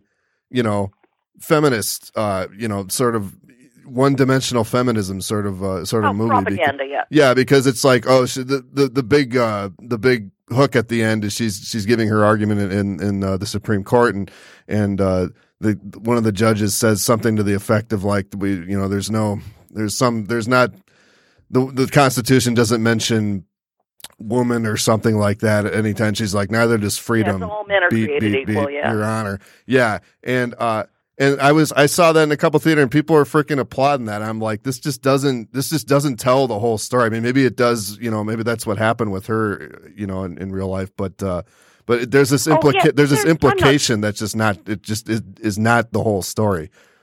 I'm not. I'm not saying that that women didn't face discrimination. Of course they did, right? But I am going to say, you know, like when I was just reading an old, it was a 2013 piece in I think the New York Times, right, written by a female doctor, and she she's calling, she's sounding an alarm about the propensity now that uh, I guess in 2013, 52 or 58 percent of med students were women um, and an increasing proportion of practicing doctors were women. And and when you have more female doctors, you get less doctoring for your investment. You just do. They they take extended leaves to have children. They come back. They only want to work within office hours. They don't want to work overnight. They don't want to work in the ER. They don't want to. Um, they don't want to specialize. They don't want to be an an anesthetist because um, you sometimes get woken up in the middle of the night to uh, do anesthesia for emergency surgery. Um, they they want something flexible. They want part time hours. Um, sometimes they. I met a, a woman during my my dirty book writing phase. Um, she was on one of the forums. She uh, she was an MD, and uh, she essentially said, "Oh well, I've been practicing for two years and I don't like it." So I want to be a romance novelist, and I'm hoping that I can, if I write books, you know, I'd I'd be happy to take the pay cut to be a mid-list author doing something I love. And I'm thinking, well, what about the three quarters of a million dollars the American taxpayer invested in having you sit in a finite number of seats, mm-hmm. bumping somebody else out? Well, America, in- America's schools are a little bit, a little bit different. But I mean, you know, she, I mean, that taxpayers they they fund some schools here in this in the U.S., but compared to Canada, it's not even anything close. But I, Oh, I, no, I no, get your no, point, no, and I completely agree. So, On, only two universities in the U.S. don't accept federal funds mhm. and state funds. Only two universities in the U.S. are entirely private. oh, really? Uh, well, it's yeah, still. one I of mean, them's going under. I can't I, I can't speak to, to that. I'm not I'm not well versed enough on that, but I do know that, that people going to, we, in the U.S. here we having I mean I'm sure you've heard about the incredible student debt that we have. Um. So, but Oh, I, yeah. I but I uh, I so we are paying stuff. Uh, we are paying something for it. But I I agree with your broader point on that. Um. So I well, won't even uh, even won't if you look at that. but- residency for you know because the, the universities for the med school uh, is government subsidized even in the U.S. Right, Mhm. and then uh, the uh, the residencies in hospitals, which is the final part of the training, right, which is I think it's two years, or something like that. Um, that that is not the student doesn't pay for that. The student already has their MD, right? They just have to do their two years or three years or whatever of residency uh, working, and they're being paid, and that is paid by the government.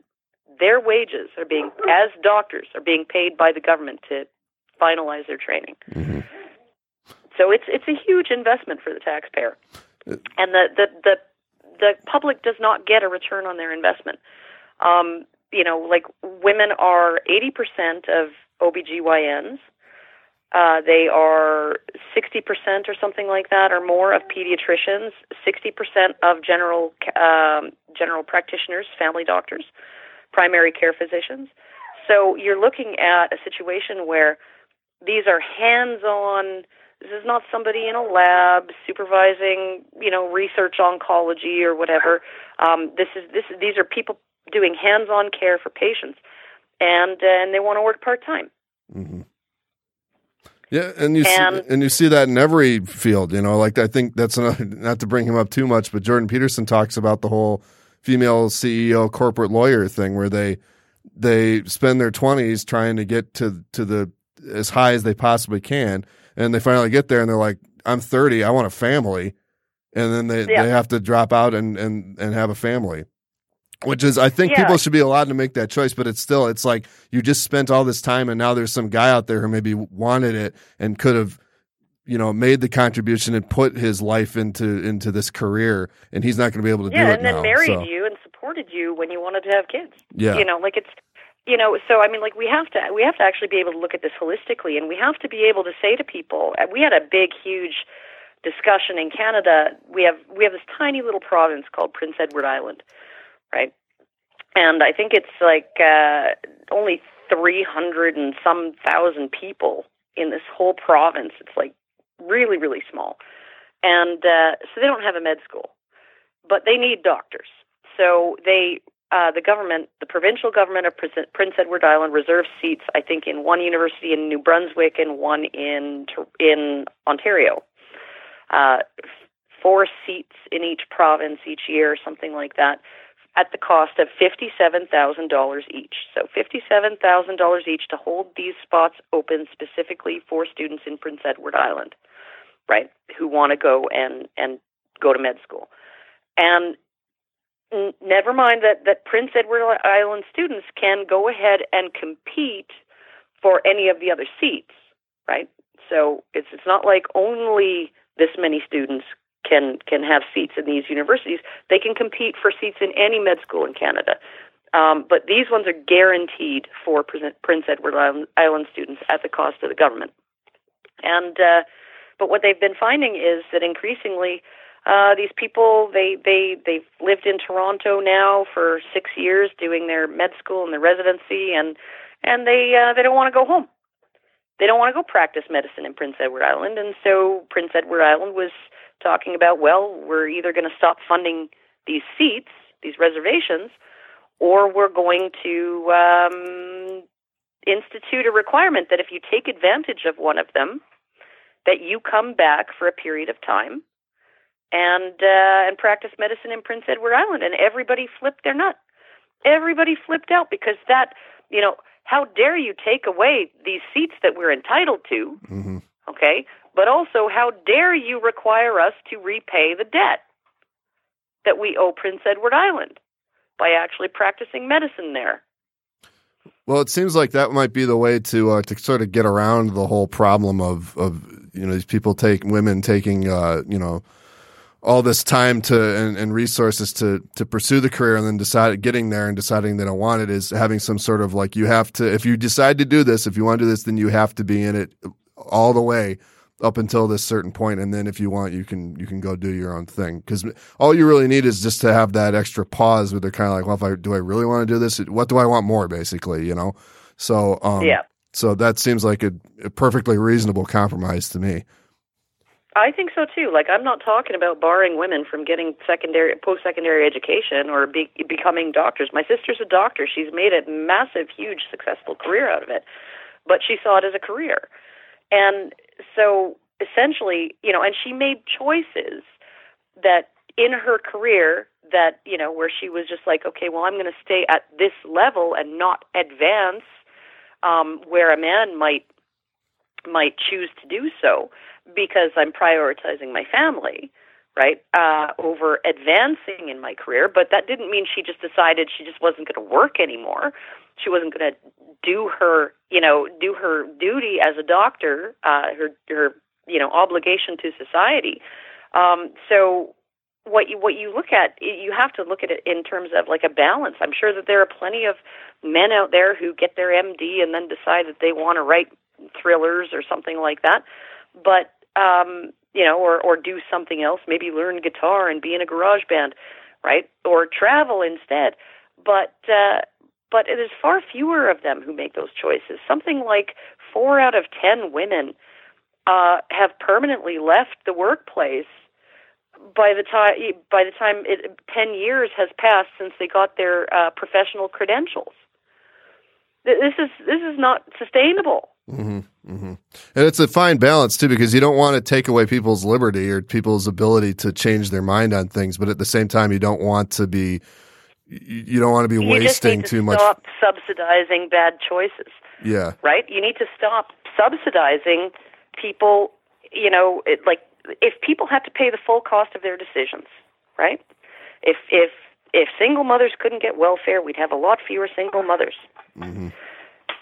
I'll tell you that, right? Because many, many, many, and I'm not gonna I'm not gonna say how many, but I know a lot of single mothers who are single mothers by choice, right? Not not by his choice, by her choice, mm-hmm. against his choice.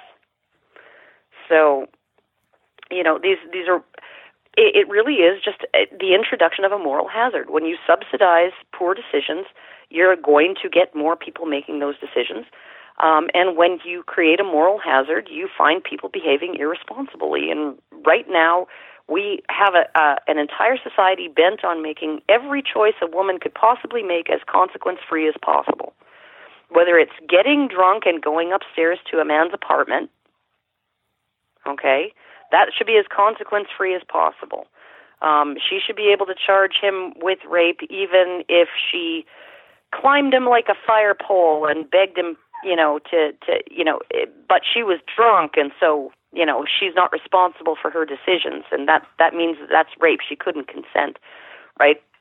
Uh, everywhere from that to uh, a woman uh, going off not just a woman going on quietly going off birth control to trick her husband into having another child, right? But a woman saving semen from oral sex. This is an actual case in the U.S.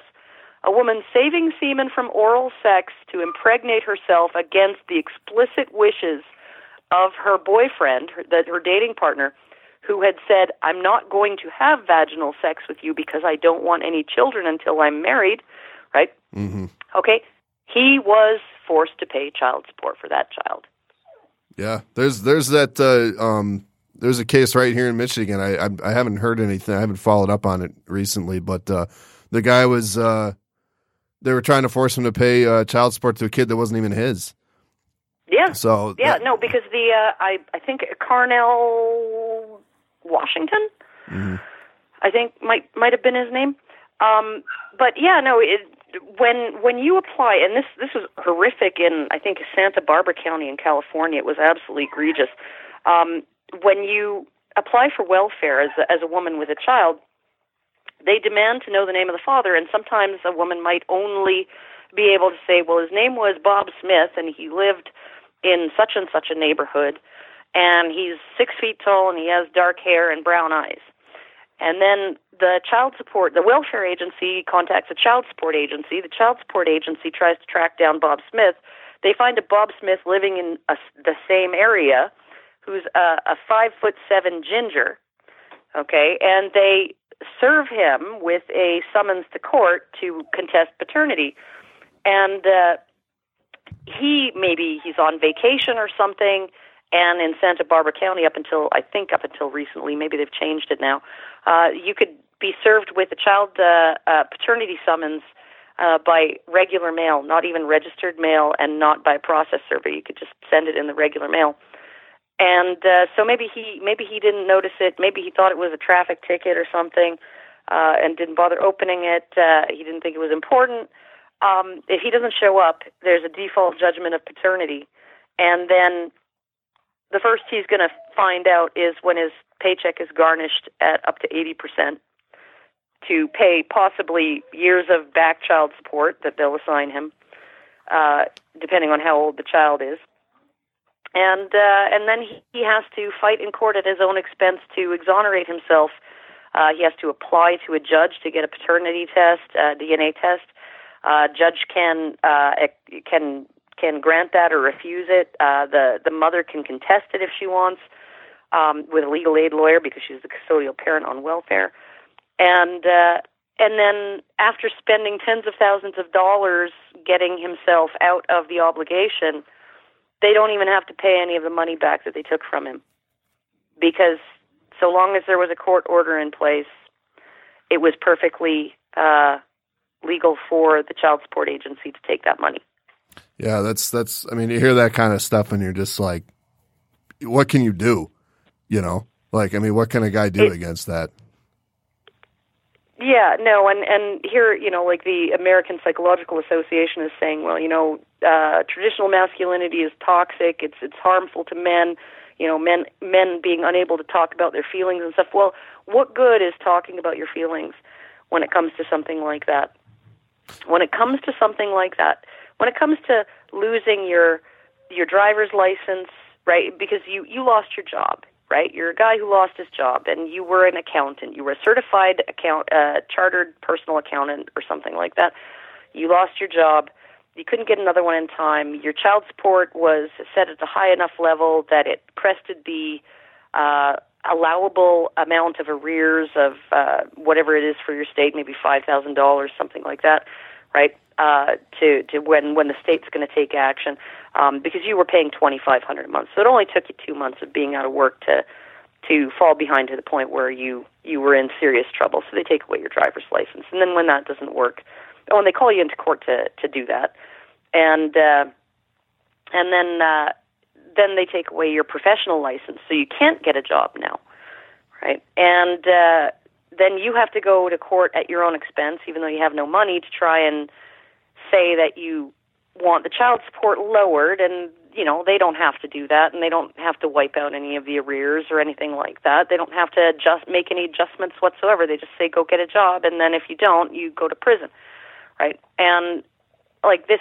like ha- what what good does talking about your feelings as a man do in that situation mm-hmm. what, what what good does it do absolutely is, is is there a, is there anything that you know, we've been talking about feminism and all the things that uh, you disagree with when it comes to it and all the problems that have arisen from its attempts to fix other problems that it sees. Um, is there anything that you agree with when it when it comes to feminism, or are there any feminist philosophers that you that you admire? Um, is there anything that you that you like uh, that you can find to like in feminism? Well, I, I will, and I ha- I did just today on Twitter give feminism some props for um, actually acknowledging that society's assumptions about men and women makes people perceive men and women differently. Mm-hmm. Right? Okay, so I, am perfectly on board with that. I, I I agree with them that sexism exists, that the, the men and women are treated differently.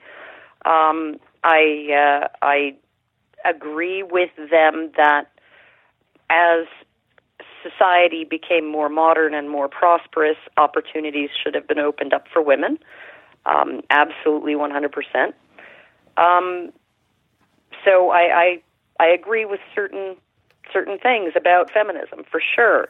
Uh, as far as the feminists that I admire, oh, well, the Karen DeCrow. Karen DeCrow. She passed away a couple of years ago, um, and she was actually um, one of the, I think she was one of the founding members of a group called Leading Women for Shared Parenting, and uh, she she actually took on that. She was the lawyer who took on that case that was in the red pill that Fred Hayward uh, described, the Serpico case, right, with the cop that had the movie. Al Pacino played him in the movie Serpico, mm-hmm. right, where uh, the woman essentially entrapped him you know he'd been through all of this stuff. He was an un- undercover cop. He was shot you know he was he was injured. He you know had to retire. He got his pension.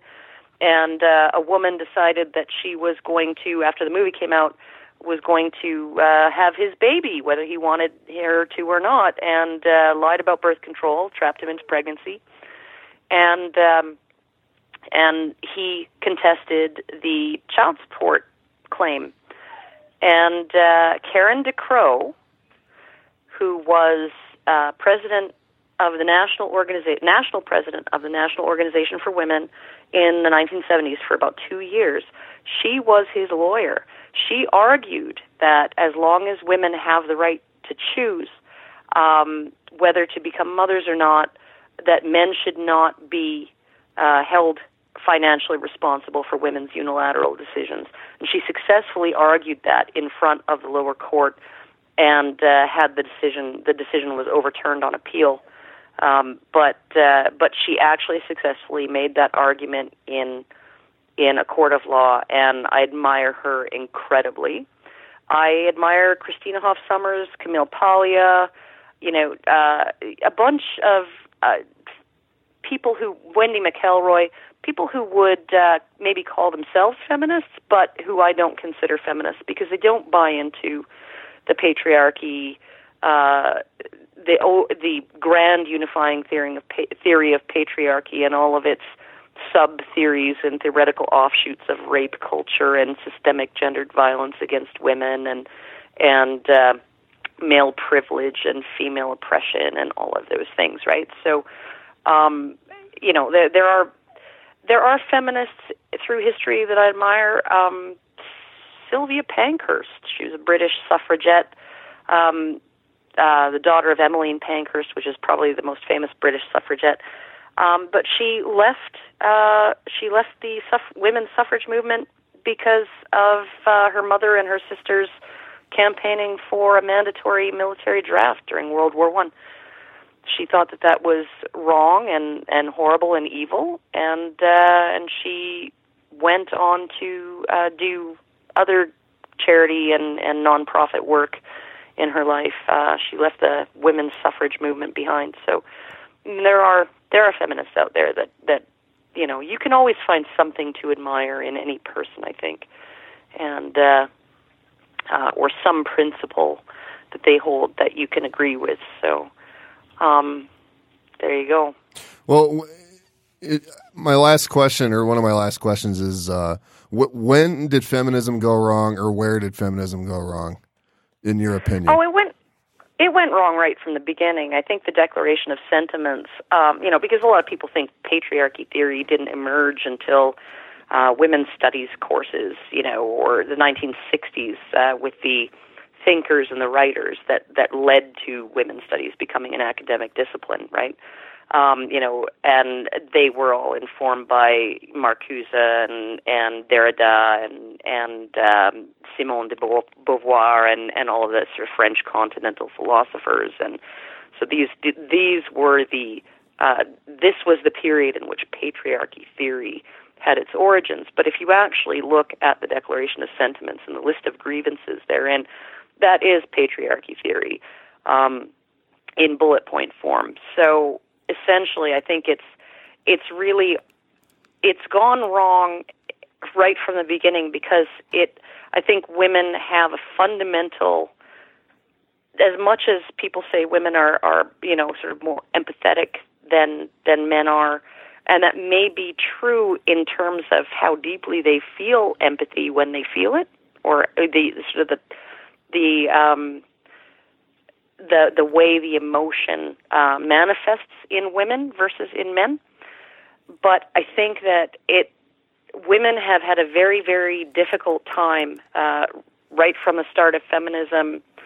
Uh, at least feminist women I, putting themselves in men's shoes. You know, I really don't think that that um, when you have you know the coal miner who you know walked that kilometer and a half to the coal mine or that mile to the coal mine, and then another mile underground, bent, hunched over at the waist, right, uh, to actually get to his work site and then push the coal out, and then he staggers back down the hill. He's so black amongst his his fellow workers that that the children waiting on the doorsteps don't recognize their own fathers until they step up on the stoop, right? And then he hands his packet of pay over to his wife, and she takes what's needed for the household expenses and hands him back a little spend at the pub. I really, as miserable as that woman's life was, I really don't think she would have traded places with him. Mm-hmm. And I really don't think that she would have felt oppressed by him or by the condition of marriage, right? Or by her dependence on him. She might have felt oppressed by not being rich or not being middle class or not being in a better position or not digging up weeds in the yard and finding a, a coffee tin full of money, right? And and having a ticket out of there. I'm sure she felt miserable and and and and it was horrific, but I I don't think that she felt it was her husband, right? And her husband's position as the breadwinner and her position as the as the person who stays at home and raises the kids. I don't think that's why she felt oppressed, right? And so I think that there there is a reason why feminism emerged among middle and upper class women first, uh, because when your father's a barrister and your husband's a banker, um, who wouldn't want to trade places? Yeah, yeah. Right. And there's this sort of assumption that that's that's um that's evolved into what feminism is now, which is like all men are secretly living like when women aren't around, men are living this incredible life where they get to do whatever they want and they they get nobody challenges them on anything and they they just get to walk coast through life and and, and have things handed to them and that is just that is just that's not true for anybody ever. That's never been no, true. I mean, it it gets more true the higher up the economic scale you get, definitely. Yep. But uh, but as far as like you just said, the average man, the, that coal miner, or, or the the average fellow nowadays, you know, nobody's guy who works on up on the oil rigs in Fort McMurray or whatever. Yeah. Right. You know, like they're they're doing they're busting their butts for their families to make life easier and better for the the women that they love and the children that they they have with those women and and so to to describe marriage as a state of you know sla- enslavement of women and patriarchal oppression on the part of men is just it's absolutely ridiculous.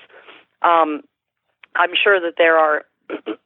don't get me wrong. There are plenty of men who would have taken advantage of certain gendered ways of looking at things you know say you know when you go back to read you know blackstone's commentaries on the laws governing men and women and things like that right there there were situations, I'm sure, in which men abused their authority over women, right? But there were ways in which women could seek redress over that through courts of equity and ecclesiastical courts. And if the man continued, once a judgment had been made in one of those courts, then it was time for a court of common law to step in and put him in prison, right? So, because he'd be in contempt of a court, right? Mm-hmm.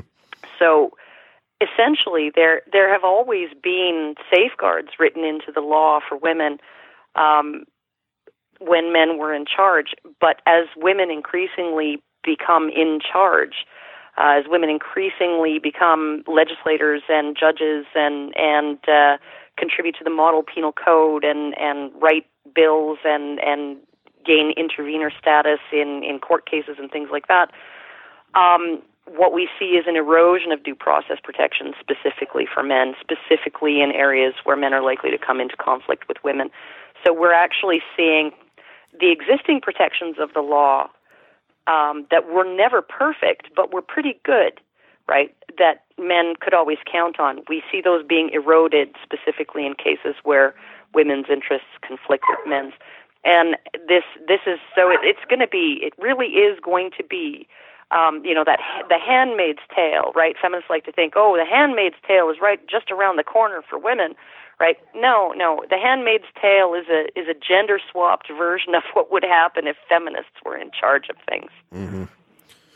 Uh, that actually kind of leads into my next question, which is, and I kind of already asked you this, but where do you see all this going? Like, I'm I'm uh, active in the the red pill community, not so much recently, but I was for a good year there. Um, and uh, some of the more uh, extreme conspiracy theorists there think that we're going to end up in a society where it's essentially like a, a termite colony where there's there's men who are breeding stock and then the rest are just draft animals and ex- are expected to do the work. I don't think it'll ever get to that point just because it just I just don't see it happening. But I mean, in your I don't see opinion, like where do you think this is all going? I don't see that happening. What I see, and and this is actually maybe even more uh, terrifying, just given the circumstances, right? Is I actually see a general social collapse, right? Um, you know, like that that there there will be a collapse. Like that, you cannot um, put so much pressure on the system, right, and bloat the government to such a degree, and increase the debt to such a degree, and in, and it's not just government debt that's increasing; it's personal debt. Um, and it's not just personal debt on houses, you know, and other appreciable assets. It's personal debt on things like groceries and and clock radios, you know. So it's you know credit card debt and and other high interest debts, student debt, all of this stuff, right? It it, it can only last for so long before there's a, a reckoning. Um, I think the baby boomers retiring is going to hasten that along. And if there is actually enough of a collapse that we see rioting and and uh, like we see something similar, uh, worse, similar but worse to what's happening in France right now uh, with the yellow vests.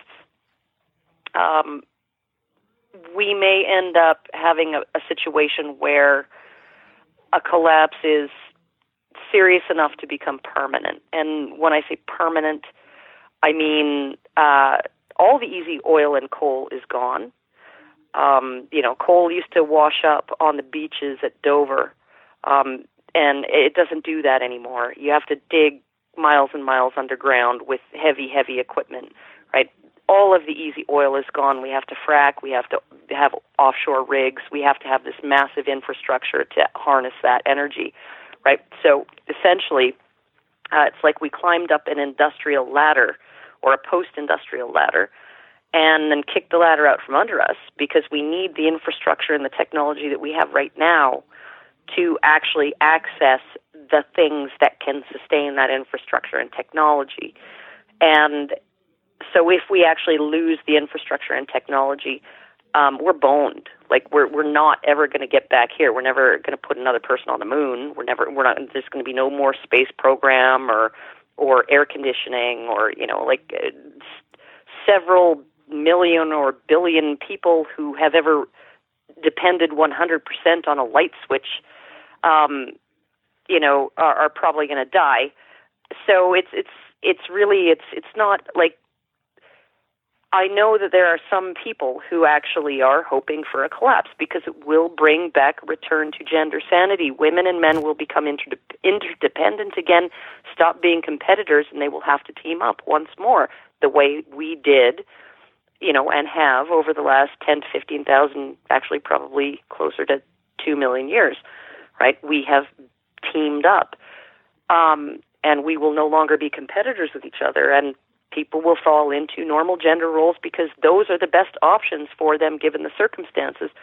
Um, but it, life is not going to be like it is now. Is there a way to happens. is there a way to prevent any of that from happening? Like, is there a way to reverse it? I mean, I know you mentioned earlier in the show, like, um, you don't. A lot of people don't think these problems can be solved, but I mean, what what's your opinion? Well, I'm I'm not I'm not betting the farm on the fact you know the idea that these problems can be solved or that this you know a, a collapse can be averted. I think that maybe uh, maybe we'll be lucky enough to have a mini collapse, or some other country will have a mini collapse, and then we'll observe it and go, oh hey, maybe we need to rethink our policy, um, you know, and and rethink things a bit.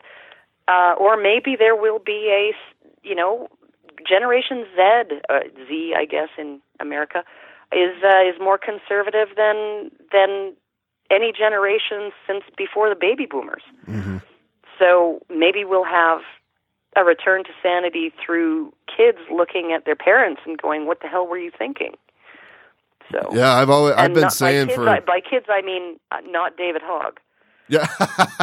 So- well, the, I've been saying for a while, uh, you know, kids tend to rebel against whatever was cool for their for their the generation before them, right? So it would Yeah. stand to reason that the next one is going to be like all this PC shit. We're you know we're not we're not doing any of that. So uh, Yeah, I'm not going to buy it. Yeah. So um, is what's uh what's coming up for you in the uh, immediate future here? Is there anything uh, you'd like to promote or uh, where people can find you and all that kind of stuff? Oh, well, I have a red pill screening and question and answer uh, event going on in Fort McMurray um, February 17th. So I don't think you have any listeners in Fort McMurray, which is in northern Alberta, but uh, if there are any people who uh, who are from there, you can uh, you can look that up on Eventbrite.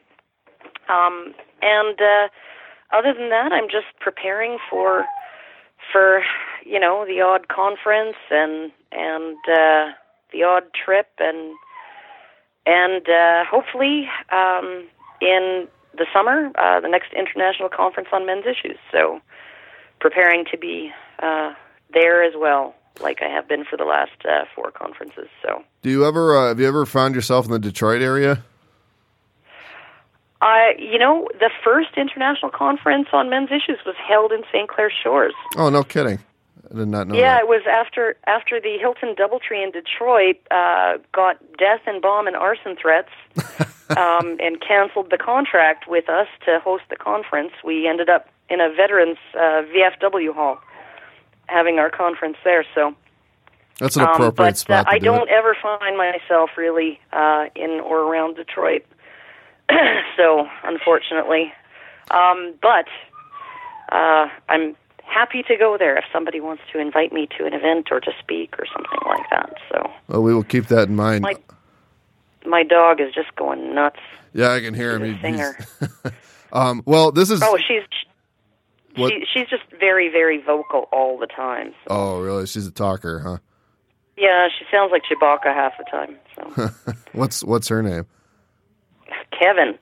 Kevin. Yes, uh, Kevin. I have a female dog named Kevin. Oh. I had another female dog named Charlie, and I had another female dog named George. Oh wow, Charlie, I can see, but uh, the other two are, that throws that throws you off, right? But um, there you go. I didn't even name George, so there you go.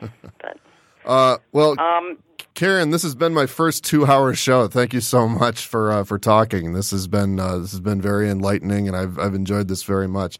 I watched uh, today on YouTube. I watched your um, your interview that you did a while ago with the Young Turks, and um, and it was that you know what that reminded me of, Karen? Was uh, that was like the Jordan Peterson, Cathy Newman interview because it was very clear, like, because he started off so civil, and then like halfway through it, all of a sudden he started yelling at you, and uh, and it was I realized I was like, he's trying to get her to freak out, and and you weren't taking it, and so it was it was it was really was interesting. Laughing, actually, Yeah, yeah, he, he's yelling, "Karen, Karen, yada yada Yeah, yada! yeah. Stop voting and go make me a ham sandwich." yeah, exactly. Yeah, that's right. Yeah, you got to give me that. You got to give me that.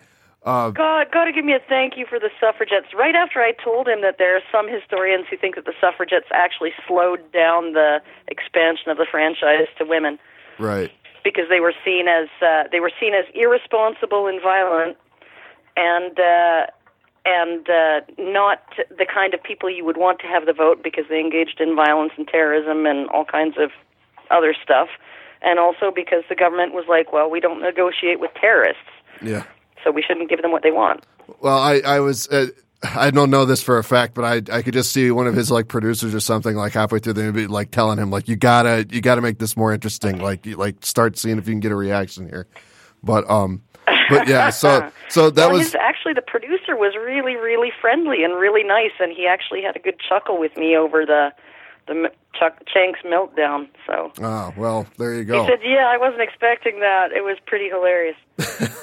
Well, it's been, it's been such a privilege to talk to you. So thank you so much. Um, h- hang on the line. I'll give you a, a, a proper goodbye after we're off the air here. Um, but, uh, right. but thank you so much for coming on, Karen. Oh, thanks. No worries. Have a good one. Yeah, you too. Um, everybody else, I will be back uh, next week. It's uh, it's great to be back. Uh, looking forward to a good year here. Um, my guest will be uh, those of you familiar with the uh, the movie Troll Two. It's considered one of the worst movies all time. People have uh, called it the Citizen Kane of bad movies. The actor Darren Ewing, who is one of the most famous, he might be the face of Troll Two, other than the trolls. He has a very famous scene where he yells, "Oh my God." Uh, he will be joining me, and my buddy Chris Nelson, who introduced me to the movie, will be uh, also be on the air with me. So that'll be next Wednesday. I will talk to everybody then. Everybody have a great week. This has been American Whiner on PodcastDetroit.com.